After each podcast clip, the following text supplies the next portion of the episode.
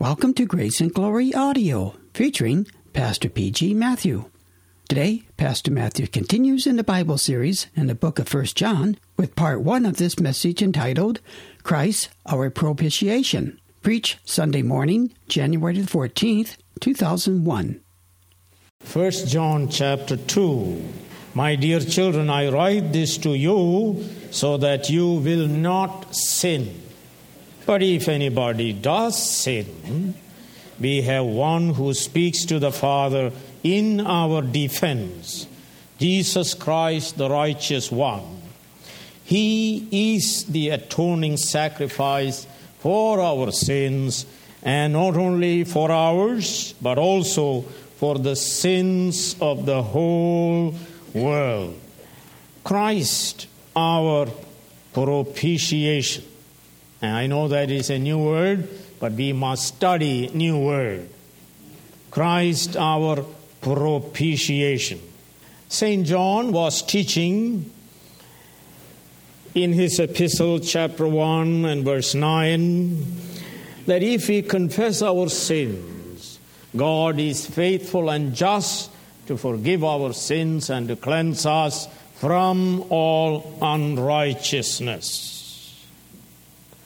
One can look at such a teaching and say, let us sin, and God will forgive our sins.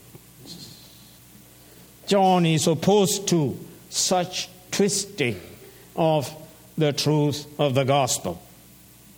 For him, sinning is not normal Christian life. Once we could only sin. You remember that time. But now we are born of God. We are children of God. We have God's life in the soul of us. We have God's nature in us.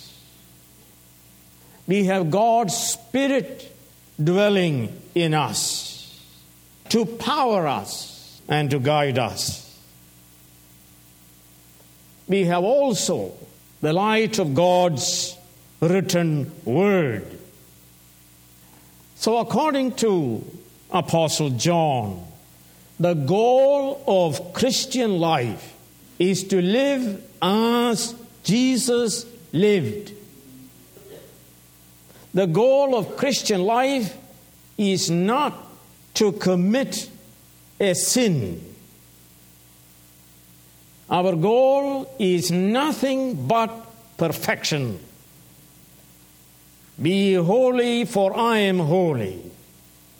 Be therefore perfect, even as our Heavenly Father is perfect. And so a Christian is moving toward perfection, and we arrive at it when our Lord Jesus Christ comes again. However, if any Christian commits a sin, he is not to despair. We have an advocate in heaven, we are told, Jesus Christ, the righteous one. And we learn that his advocacy is totally effective because it is based on what the Lord Jesus Christ has done while he was on earth. It is based on his atoning sacrifice in our behalf on the cross of Calvary. It was based on propitiation. The word atoning sacrifice in chapter 2 and verse 2 in the New International Version is an interpretation and not translation. The Greek word is hilasmos, and the King James Version translates it correctly with one word, and that is propitiation. And I'm very aware of the public school education and how we are dumbed down and, all that. So we have to learn this word propitiation. And what is propitiation? What is this hilasmos that we read about in verse 2 and also in chapter 4, verse 10? Most people today do not know this word. It comes to us from the ancient religious practice. We have number of words that we need to know that describes our salvation. One is redemption, and that comes to us from the world of commerce, of buying and selling. The other word is justification, that comes to us from the world of law court. And this word propitiation comes from the ancient religious sacrifices, religious world. Now, the word to propitiate in Greek, hilaskomai, means to appease, to placate, to avert, to turn aside the wrath of an offended person by means of a sacrifice. Four things are involved in this propitiation. First, of course, an offended deity. Second, of course, is an offending sinner. The third is the offense committed. And fourth element in this propitiation is the sacrifice that removes the offense and causes the offended person to be gracious to the one who offended him. Salvation, in the Christian sense of the term, requires one very definite type of sacrifice, namely propitiation. It is directed toward God to turn away his wrath revealed against our offense, that he may be gracious to us. The Bible speaks, and especially in First John, we are given two descriptions of God two foci in the nature of God. One is in chapter 1, verse 5. God is light. The other is in chapter 4. God is love. But first is God is light. That means God is truth, God is holy, and what is sin? Sin is transgression of God's law. Sin dishonors God. Sin offends Him. Sin is against God's person, God's glory. The Bible clearly tells us the wrath of God is revealed against the sinner. The soul that sinneth, it shall die wages of sin is death. So if anyone is to be saved, there has to be a propitiatory sacrifice. So propitiation has to do with a sacrifice offered to God to turn his wrath away from the sinner to a substitute so that God may be gracious to the sinner and forgive his sins, and that the sinner may be restored to God in fellowship. But for a century and a half, this idea of a wrathful God, a God who opposes sin and a God who is against the sinner Such an idea was not accepted and is not accepted by unbelieving theologians.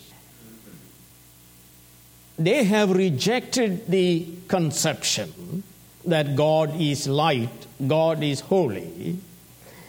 They choose the conception of God as God is love. So they forget the idea that God is holy. They prefer the word God is love. The idea of an angry God, they say, is not Christian. It is an ancient pagan notion. They say God of Christianity, which is the highly evolved conception of religion and of God. The God of Christianity is always a God of love, a nice God. So they reject this word propitiation to translate the Greek word hilasmos that appears in 1 John 2, verse 2 and chapter 4, verse 10. They use the word expiation, which has to do with the cancellation of sin. But it has nothing to do with sacrifice offered to God to turn away his wrath. Expiation means this that God has canceled your sin, there is nothing to worry about, everything is all right. Now, one scholar by name William Neil writes this way Those who hold to the fire and brimstone school of theology who revel in ideas such as that Christ was made a sacrifice to appease an angry God, or that the cross was a legal transaction in which an innocent victim was made to pay the penalty for the crimes of others, a propitiation of a stern God, find no support in Paul.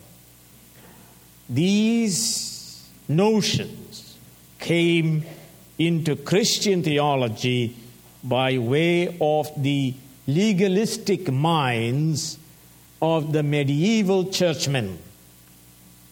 And then William Neil says they are not biblical Christianity.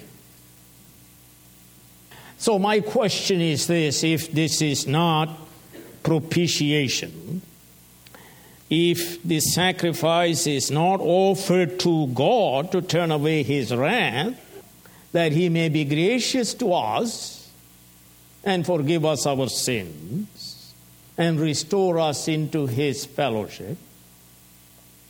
If the liberals are right that God is love and he is love all the time, then what is the need for even expiation?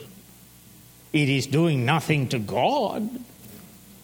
Why not God, being nice, being love, forgive our sins almost automatically as you sin? Well, the only problem with these theologians is this that they are wrong they are not scriptural.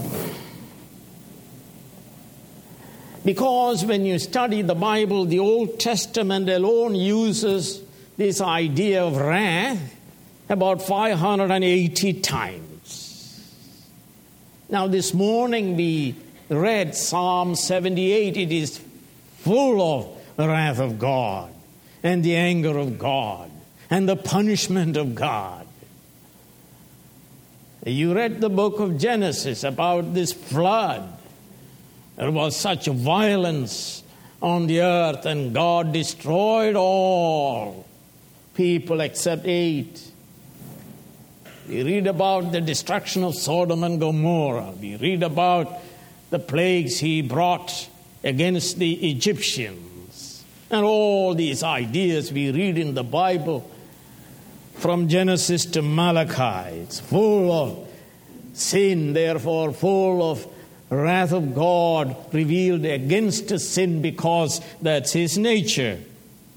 But not only in the Old Testament, we can come to the New Testament from beginning to end, from Matthew to Revelation. You see the whole idea of the wrath of God pervading it. Uh, turn with me, for instance, John chapter 3 and verse 36 Whoever believes in the Son has eternal life, but whoever rejects the Son will not see life, for God's wrath remains on him. Or Romans chapter 1 and verse 18. And there we read this The wrath of God is being revealed from heaven against all godlessness and wickedness of men who suppress the truth by their wickedness. Didn't William Neil say he finds no support in Paul? And yet he believes, I hope so, that St. Paul wrote the book of Romans. Turn with me to Colossians chapter 3 and verse 6. Put to death, therefore, whatever belongs to your earthly nature sexual immorality, impurity, lust, evil desires, and greed which is idolatry. Because of these, the wrath of God is coming. I believe that it is written by St. Paul. Or turn to the book of Hebrews and chapter 10, verse 30 and 31. For we know him who said, It is mine to avenge. I will repay, and again the Lord will judge his people. It is a dreadful thing to fall into the hands of the living God. Or turn to chapter 12 of Hebrews. Let me read to you from verse 28 and 29. Therefore, since we are receiving a kingdom that cannot be shaken, let us be thankful and so worship God acceptably with reverence and awe for our God is a consuming fire. The truth is, God is holy. You cannot willy nilly reject that revelation of the perfection of God in favor of another perfection called love. God has a settled opposition to all evil. He is not arbitrary, capricious, vacillating. He has a settled opposition to all evil. It is the nature of God to oppose evil, it is His character. So, God is holy. Apostle says, God is light, in him there is no darkness. God is holy, so he opposes evil and must punish all evil. Psalm 7, verse 11 says, He is angry at sinner every day.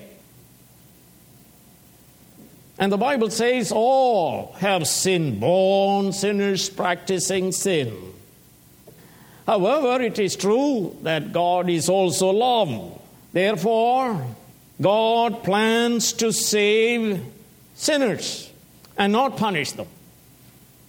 That's also biblical revelation. But but what about the statement, the soul that sinneth, it must die? That the wages of sin is death. And that is true. And so, what God did was, God provides a suitable substitute to be punished as sinners' representative and sinners' substitute. And of course, that substitute is God incarnate Jesus Christ, the righteous one, we are told in 1 John chapter 2 and verse 2. The Bible says, without the shedding of blood, that is sacrifice, propitiatory sacrifice, there is no forgiveness of sins. Absolutely no forgiveness of sins.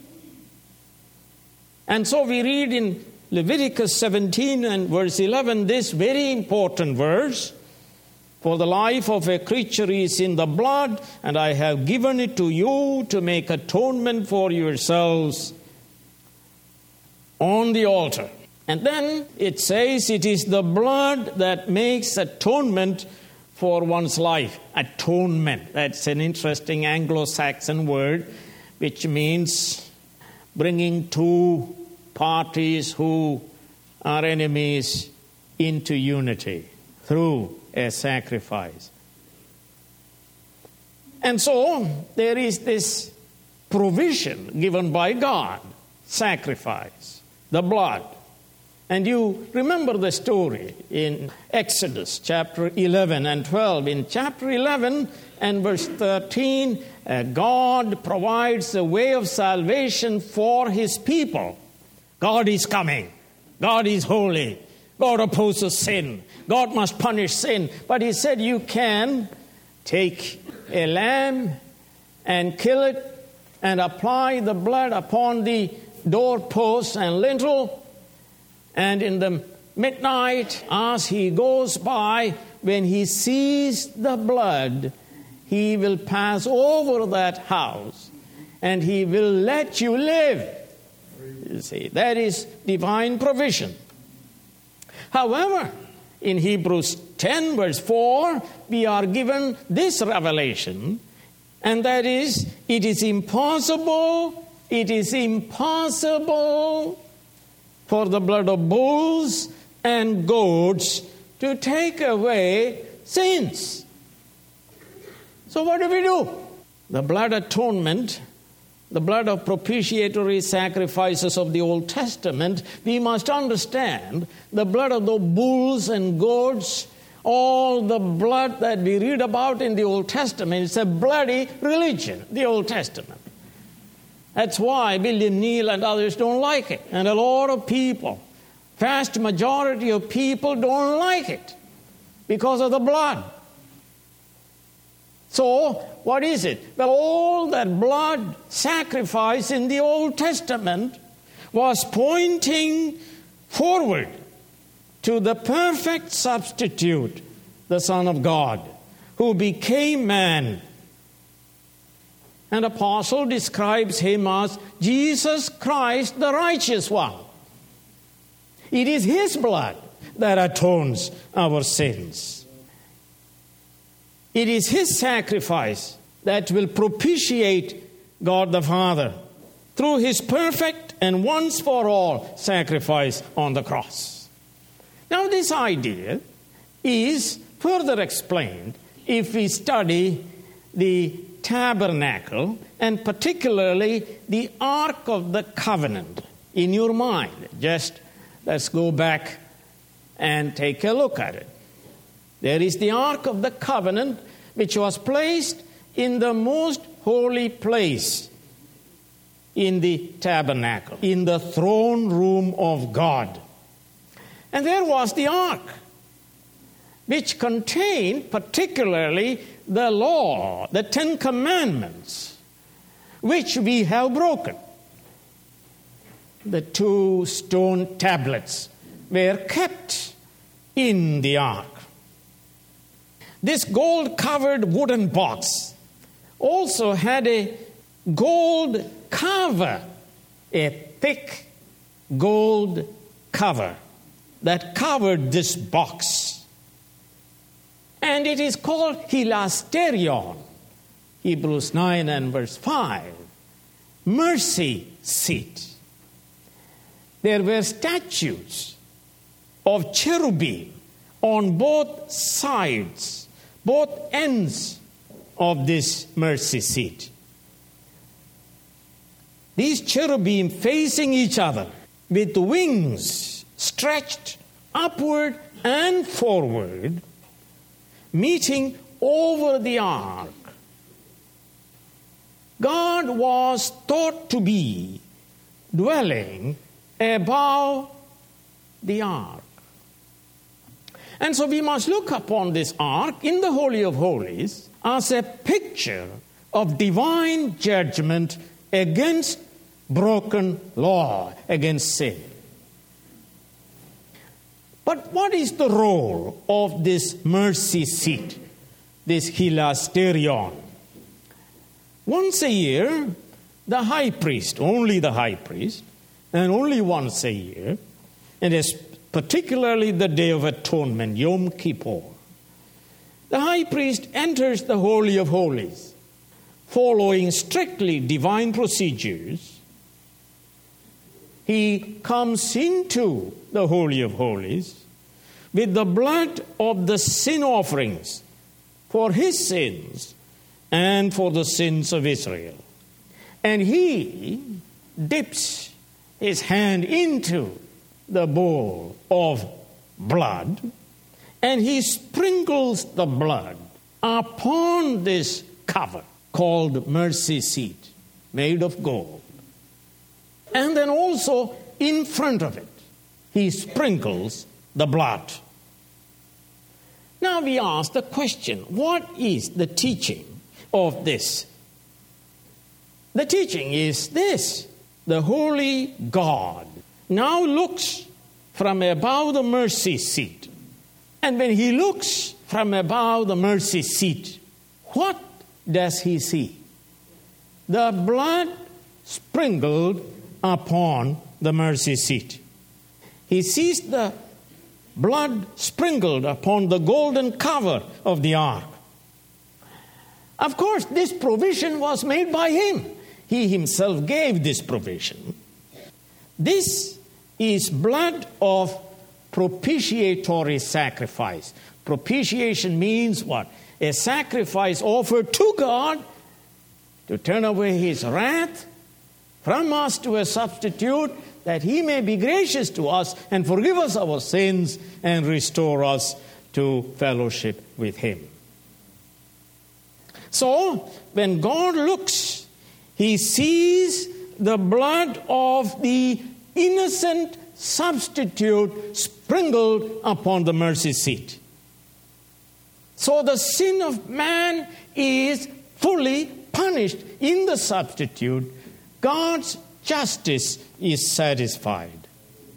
So now he is propitiated and now he is gracious toward us sinners.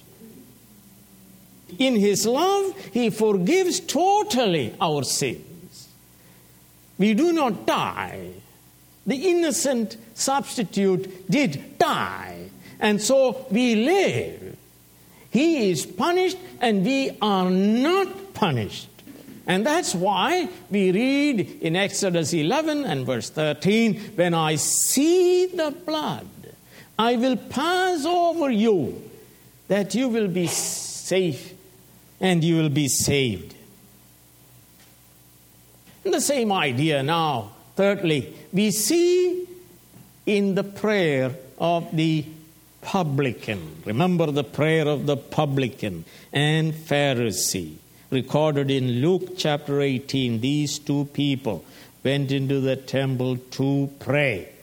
The Pharisee, the self righteous, the arrogant, the self sufficient, he prayed to himself and he said how righteous he was.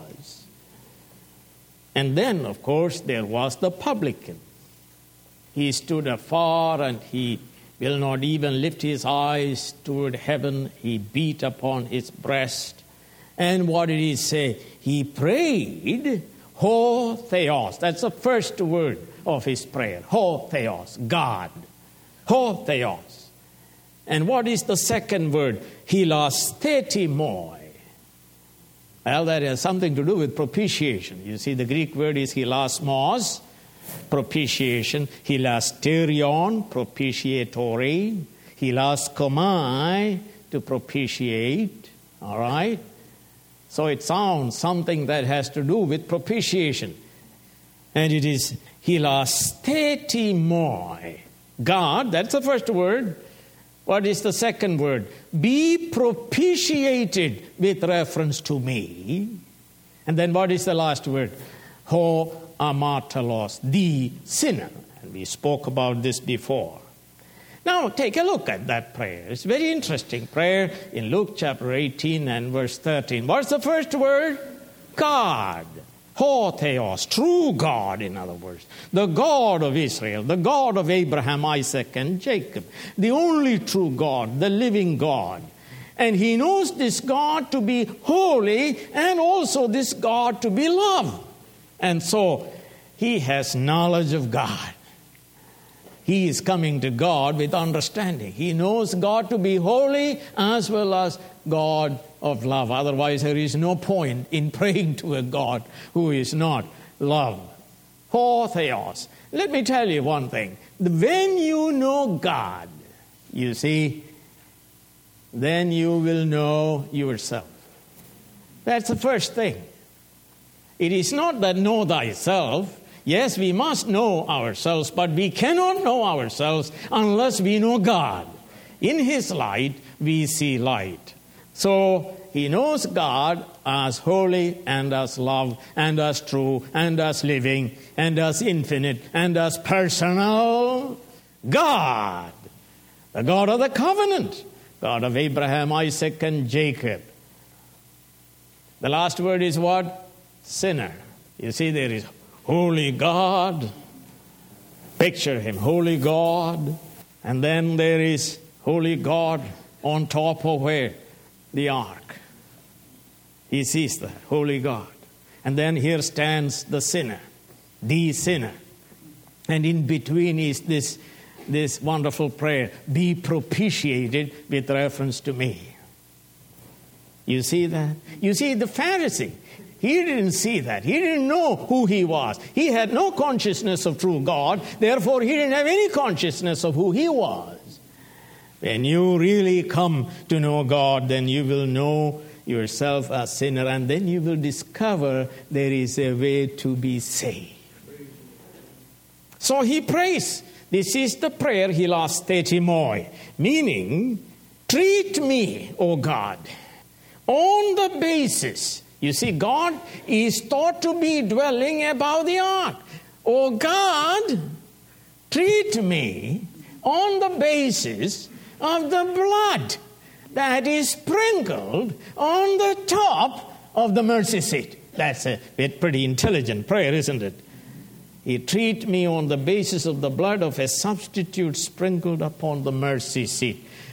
Turn your wrath away from me because of this sprinkled blood and be gracious to me and forgive my sins. That's the idea. So you can now visualize there is God there is the cross, and underneath the sinner who prays. Treat me on the basis of the propitiation which turns your wrath away from me to the substitute and cause you to be gracious to me. And we are told it was pretty good prayer. It was pretty effectual prayer. What happened to him? He went home in a state of justification.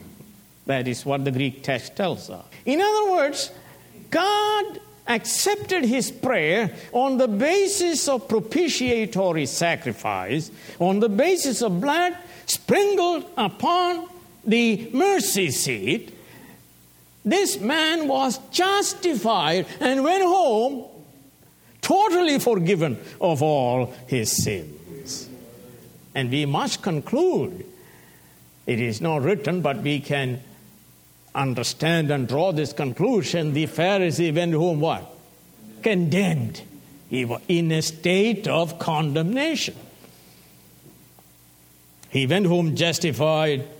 He went home whose sins in its totality forgiven. So there is a holy God and in the middle there is the blood sprinkled, and below we stand as a sinner who trusts, therefore praying to God, Oh God, have mercy upon me, a sinner. And so you notice then in chapter 1, verse 7. But if we walk in the light as he is in the light, we have fellowship with one another. And notice, and the blood of Jesus, his Son, cleanses us from all our sins. Turn with me to the book of Romans, and there this idea in chapter 3 is clearly stated. And all these three words are found there justification, redemption, propitiation. Chapter 3, verse 24, 25, and 26. And are justified freely by his grace through the redemption that came by Jesus Christ. God presented him as a sacrifice of atonement, hilasterion, propitiation, through faith in his blood. You see, through faith in his blood. This propitiation becomes effectual in our justification, in our salvation, through blood, that is, through faith in his blood. He did this to demonstrate his justice because in his forbearance he had left the sins committed beforehand unpunished.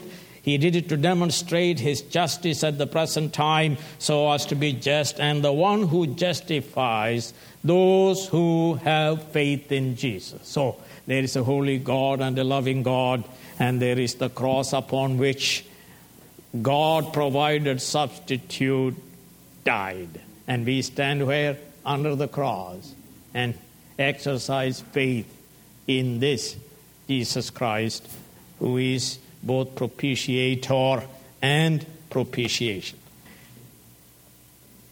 Let me ask you this. I just read to you the biblical theology, which is what?